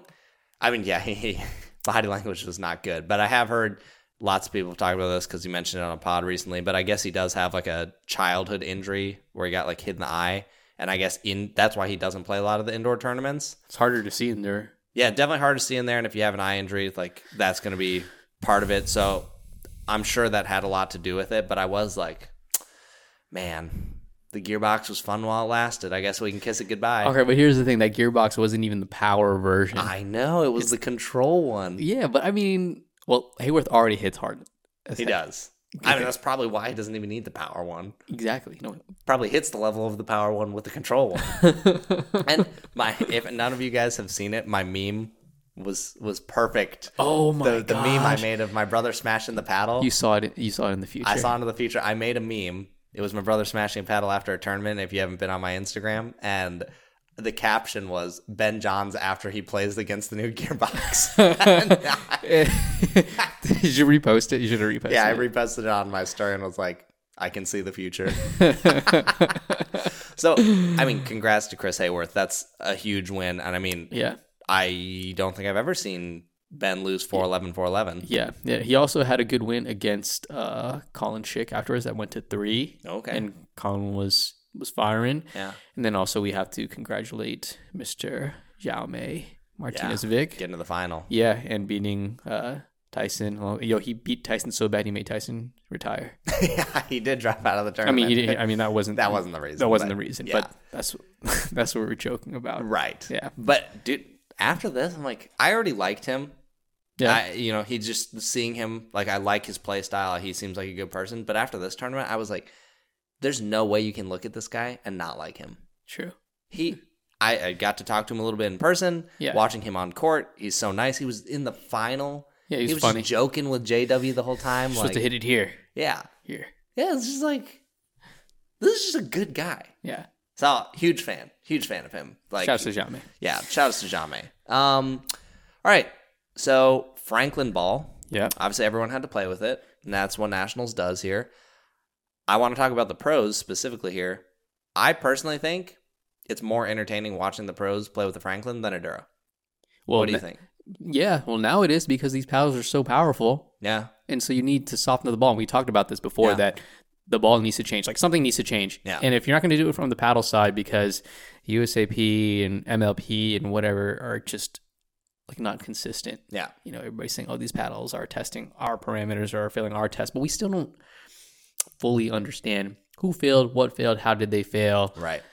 So, okay, that's a show. Yep, Let's talk about the ball instead. Yep. Let's make this softer or let's make this more playable and enjoyable. And I agree. There was a lot more rallies, great points. Uh, the semifinal match in the evening with the Pablo Tellez and Federico Staksrud against the Johns brothers. Mm-hmm. That was uh, a great match. More than more, in, in my opinion, like fun matches to watch because man, Federico was going in there and he was wailing on this ball. Yeah. Like running in, like whipping backhands out of the air, swing volleys. And then I was like, wow, that was awesome to watch. And you never see Federico really do that all that much, but he did do it because, you know, I think it's partly, like you said, it's with the Franklin. Well, and you get a lot more chances to like reset the ball, so you see some like really incredible gets. The firefights are longer. I think people, I don't know this, but I'm just assuming that they're probably a little less scared to speed the ball up because you're not worried about eating one counter and it's over because it's a Dura, Yeah, unless they have a gearbox paddle. unless they have a gearbox battle. Because we're playing with Franklin battles, and then other people with gear, gearbox battles were just ripping them. a. Dura might have been better for us because the ball probably just would have been out every time. You're right. I didn't even think about that. Yeah. But you're right. Yeah. So, ooh. Anyways, Anyways, yeah, for the pros, I person I'm sure they didn't like playing with the Franklin. If I had to guess, it's uh, harder to put the ball away. Things last longer. It's more fatigue on the body. But in terms of the spectator view, I'm definitely in favor of the ball getting a little bit slower because there was a ton of matches that I was like, this is super entertaining pickleball. yeah. Points that I feel like it's not that you don't see, but they're just consistently being longer, and it's like. Yeah. it's really entertaining. I mean, I think those Duras are going to be out anyways soon. They are they are going to be out soon. Uh, and it's because, like, I don't know, was it their contract was ending or something? So, Well, they just put out a bid for like next year's ball or whatever. ah, Yeah. So it'll be interesting to see how that goes. I think uh I mean, maybe that'll be better for everyone now. Uh we won't have to buy breaking breaking Duras. So that'll be kind of nice. Thank goodness. That ball sucks. Yeah, it's not great. But okay, so that was the Franklin. Now let's talk about the progression draw. This is Oh, kind of interesting. Mm-hmm. Okay, so for those of you that didn't know, the progression draw was basically you only played one match per day Mm-hmm. unless you played all three events. So you would play one singles match, one mixed match, and one uh, men's doubles or women's doubles. Yep. In the past, you played everything in one day. This the reason for this um, was you know save your body. You're not there as long. Time is more predictable. Yada yada yada. There's a number of reasons for the top pros or pros in general to like uh, this type of draw format. And for doubles, they ended up doing three out of five everywhere, not just a final. Every match was three out of five. I thought, in terms of spectating, I liked seeing three out of five. I think it makes it a little more interesting, uh, bigger chance for a comeback. There was quite a few matches that went to five. The the the comeback from the Brascia sisters. Yes, Against legend. Cal- After they get pickled, Yes. Come back and take it in five. yeah, And I think they were down in the second set too, and they came back and won that 12-10. That's crazy. And they so you got pickled. You were down in the second set. You Yeah. come back and claw your way 12-10, and then you go and proceed to win the next three. Yeah, that's that's pretty legendary. Shout out to you, Mary and Maggie. Good job. Yeah. So I think in if you are gonna want to like, let's say, I think if you do this moving forward, Wednesday, no one's gonna care to watch anything Yeah. because you've got Ben playing like a number sixty-four seed. Who cares? No one cares. Then you know maybe the next day gets a little more interesting, but basically I think like up until about the quarterfinals. It's probably not the most interesting thing, so I don't think people are going to want to watch in person as much. But after that, like, let's say you're at home and you're like, oh, okay, I see the matches and the times they're playing today. Ben plays at like three. Okay, I'm going to watch that match. The way tournaments are done right now, you have no idea when a match is going to be, if it's going to be a good match. Mm-hmm. So I think in terms of watching, uh, it makes things a little bit more predictable, which is nice. Yeah. I mean, did you have any thoughts on like the format as a whole Honestly, from a spectator view? from a spectator point of view, not really. Uh, and and here's the thing: when we, I went, I didn't really get to spectate nearly as much. I mean, I I waited for like the matches closer near to the end of the tournament. Yeah, I didn't really care about you know the initial like uh, matches. Yep. I was busy watching you, watching Yep. my friends, etc. Um, so I don't want to say I can speak on it too much. I did talk to Judit Castillo, and she wasn't a fan. Mm. I'd be curious to see what you know other top players think about it, Yeah. and also you know I should probably give it just a little bit more credit and like you know room to kind of like breathe and grow and maybe try out to see if it is more viable. But I think for all the reasons that you said, you know, I, I agree for mo- for the most part for uh, the things that you said about it. Yeah. I don't know. I do think we talked about in previous pods, we won't go into everything.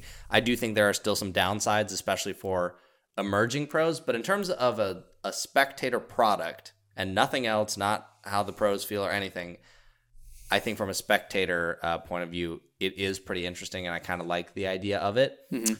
Still, probably a little weird having to switch between all three events in a day, like if you go play singles, then mixed, and then men's. But I am not opposed to seeing it a few more times and seeing how it goes, and Yeah. then deciding. It's kind of cool to see, you know, all three events in the same day. Like, what if you're a spectator and you can only go one day hmm and like then you get a chance to watch some singles, some mixed, Right. and some gender, Yeah. right? And you can't Get a mix of everything. You got to mix of everything because if you if you're a spectator and you can only go like let's say Friday or Saturday, then you're you're stuck watching only doubles. But maybe you really wanted to watch singles. I don't know. Yeah. You know, unless you go on Sunday where you can watch the championship, but maybe you want to watch you know some newcomer or you know a fairly um you know like a, a player that's not as well known, right? Yeah. So I can see some benefits to that in terms of the qualifiers.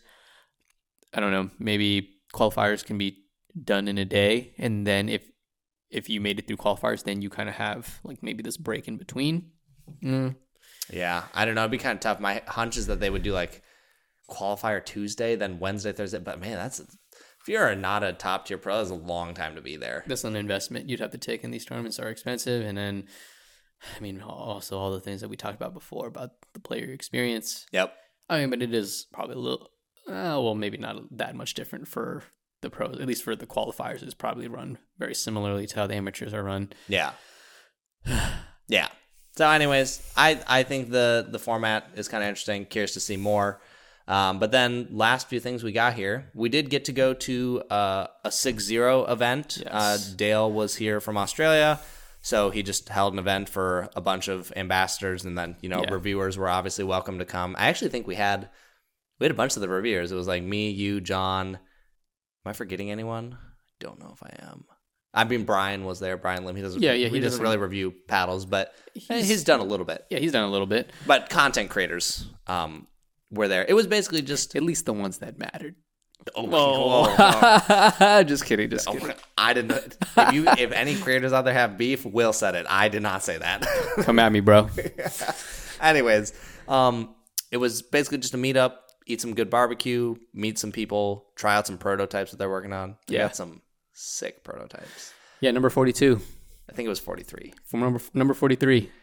I told Dale as soon as I hit this thing, I was like, make this paddle, release it. And he was like, I won't go into it, but he was like, ah, like, I just, I don't know. And I was like, Dale, I'm telling you, He needs to tweak it just a little bit. He needs to make it a little lighter. he, he needs to make it a little lighter. Mhm. But outside of that, the thing that it was really good at, he was like, I don't know, that might be too much. And I was like, Dale, send it. It doesn't matter. Just send it. Yeah, I was like, Dale, if this can turn Chris from three five to pro, to pro.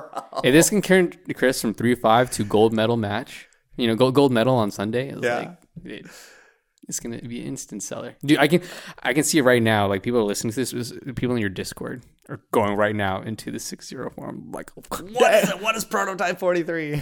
forty three, give me number forty three. I, but here's another thing I'll say.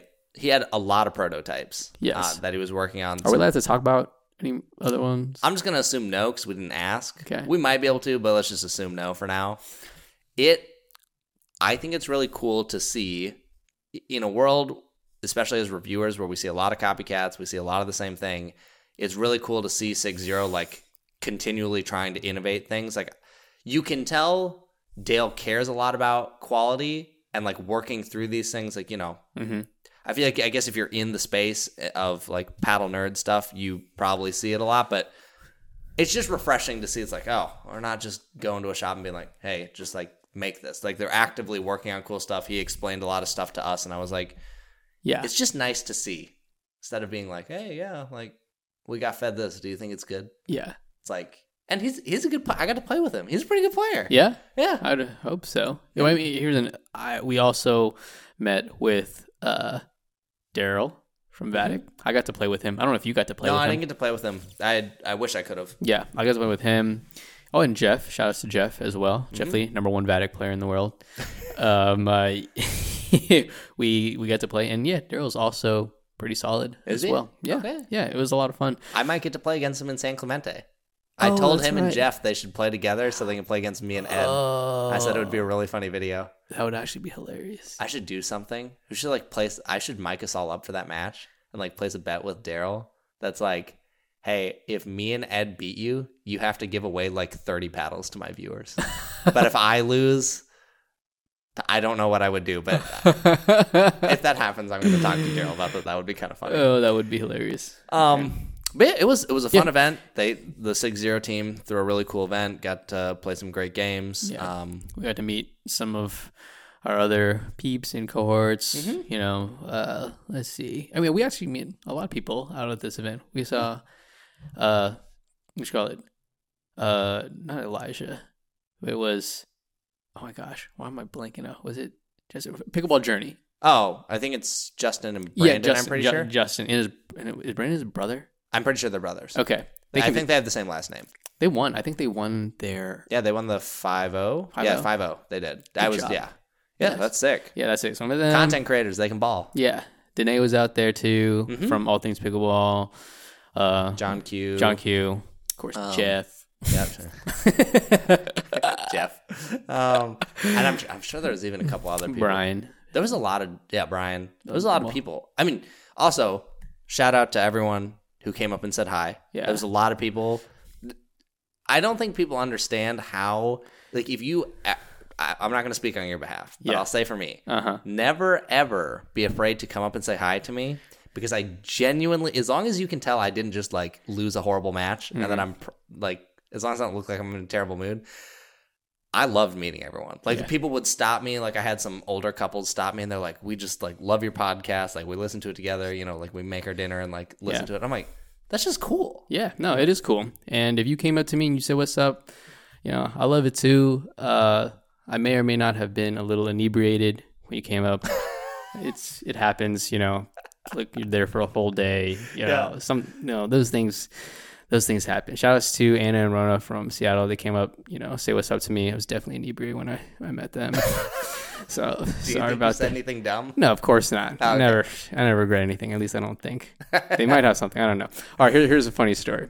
Okay. Yeah. Okay, we'll get we'll get back to this. But Yeah. um, you weren't there. But I went to go get food, or I was going to the bathroom or something. Oh, is this a story? I think it is. Oh yeah, yeah, yeah. Ah, yeah. Oh gosh, dang it! This lady was like, "Oh my gosh, Will, you're Will, you're you're a podcast guy," and I was like, "Yeah," and she was, like, "Yo, where's your sidekick?" And the disrespect. and you, here's what's the funniest thing to me about saying, "Where's your sidekick?" yeah, Because I usually do all the planning for the script, and I then. I edit everything. I know, I know, So it's and it's on your channel. and it's on my channel. Well, to be fair, like we we we both decided to put it on your channel at the Yeah. time because you had more followers for and you're definitely more like engaging. And also at the time, I was like, I mean, I don't know where I'm going to go with this whole Yeah, YouTube thing. It could have sure. just I could have just stopped, Fizzled So out, I was like, yeah, put it on your channel because That's you. so funny. Yeah, you should so- have asked you, but it would have should have been like, okay, what?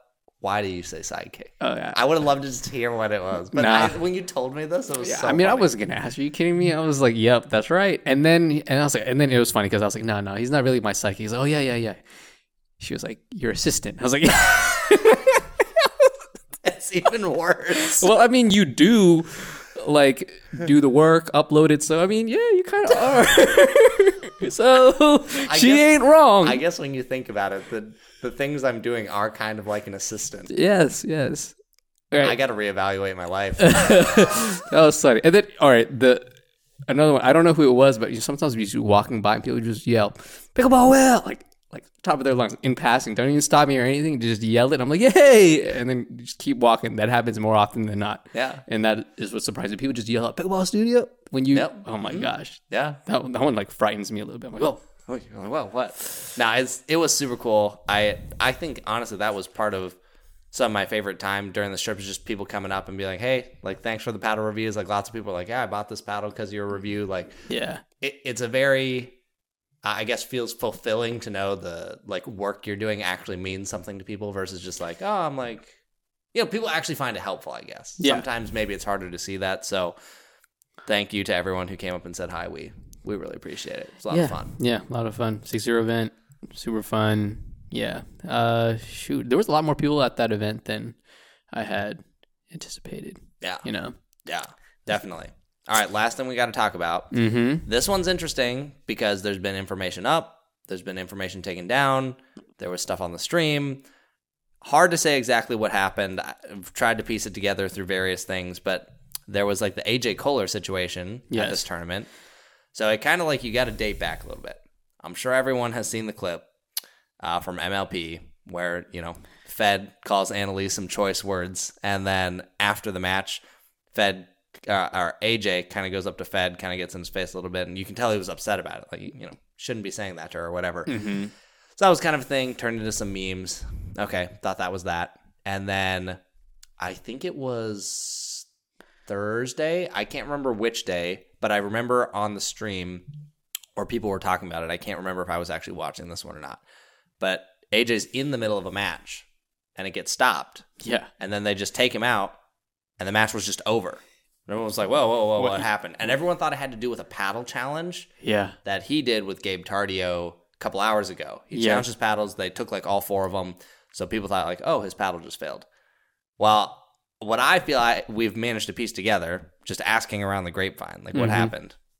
We don't know this for sure. This is just what I was hearing. Apparently, there was possibly some physical altercations between Fed and AJ, and then that led to a bunch of stuff.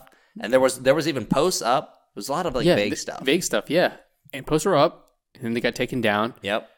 But we knew they exist because we have a few people who screenshotted them Yeah. and sent them to us. Yeah, and there was the ones I remember. There was one AJ posted that was like the truth will prevail. It always Yeah. does. So very vague. I remember I think it was Pablo Yeah. posted something that was like I don't remember exactly what it was, but it was kind of ins- insinuating like, oh, there should be like a lifetime ban for like what happened or whatever, or like punishment should be way bigger. And I think he even said something about some of these news outlets like posted the stuff and then they took it down. And I feel like he was kind of saying like, oh, they're scared or whatever. Yeah. They were. He felt like they were censored a bit. Yeah. Um so I don't know. It sounded like I thought I was heard there was like cops called and stuff and that's like kind of why the the match stopped is kind of when they showed up or whatever. So I'm sure at some point there will be more details about this, but during the tournament it was really weird seeing like posts go up and then come taken down. down. and it was like a match was stopped mid match. yeah, it was really weird.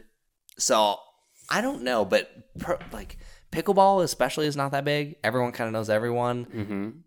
I just feel like in the pros it's even smaller. So I'm like, man, I don't. That's gonna be just got to be awkward, like just bad blood, whatever the heck happened. Right. It couldn't. I don't. I just find it really hard to believe that an altercation happened because uh Of Fed that. because Fed used some choice words in Yeah. a match. Like you think there was other stuff? Probably. Yeah, I mean, we'll we'll leave this up to uh, Jimmy and Tyler. yeah.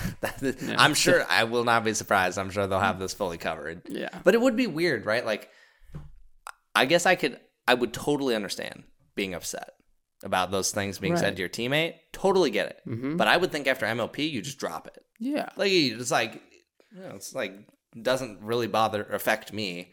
Mhm. Like, why would I need to start something later? So I don't know. Maybe there's always two sides to every story, right? Of course. I'm sure not everyone's perfect in in this whole thing. hmm But a lot of questions. So many It was questions. really weird what was happening during the tournament. I'm very curious. I'm very curious to know, and then just to like let it go Yeah. and move on. Move on to the next thing. Yeah. Just how the pickleball news cycle goes. Right, exactly. We got other bigger things to worry about, like getting the player experience for these tournaments better and for DUPR. Give, To- give me your final rating in this tournament, like out of 10. Out of Like your personal experience. Hmm. I'd say it was a six. That was what I was going to say. A six. I was going to say six. Like I wasn't wasn't super disappointed, but a lot of room for improvement. A lot of room for improvement. Yeah, Yeah. it could have been. It could have been a five. But Yeah. I could have. You could have swayed me either way. If every day had been like Friday, where it was kind of wet and Cold. and cold, would have been a four or five for me. That would, and that, that's not even their fault. Yeah, that's not their fault. It's not their fault, but that would have really lowered the the vibe. Yeah, because then, you know, being outside with all the tents and the vendors, that would have, you know, been not really non existent, but the experience of going out there to explore and to take advantage of those amenities would not be there because it's cold and wet. Yeah. And that would have been really bad. Sunday was way better. Yeah. In terms like once the sun was out, like everyone was out, like Mhm. Good vibes all around for the most Yeah. part. It was really weird seeing like this is my last thing. Seeing people complain on Facebook, but then like at the event, I didn't really see anyone upset. So I was kind of like, is it just a really few vocal like I'm not saying there weren't things to improve. For sure were, but I'm reading these posts thinking like I'm going into Fyre Festival. like I'm gonna be trapped on an island. There's no water. There's no food. Uh-huh. Like that's what I was like imagining. It wasn't that bad. No, it was nowhere near that bad Some people like to exaggerate, be dramatic, For very sure. dramatic. for sure. Well, I guess uh, we'll see you guys next week. That Wow. was our experience with nationals. You didn't have something in the kitchen? Well, honestly, probably half the stuff was the kitchen. I just didn't claim it the kitchen. So here, here we're gonna we're gonna backtrack it. We're gonna say anything after we talked about the Franklin ball. That was the kitchen. if you guys made it right here, this was the kitchen. okay. You guys made it here the kitchen is empty. We're sorry. Yeah, the kitchen was out of food this week. All right, we'll catch you guys next week. Later.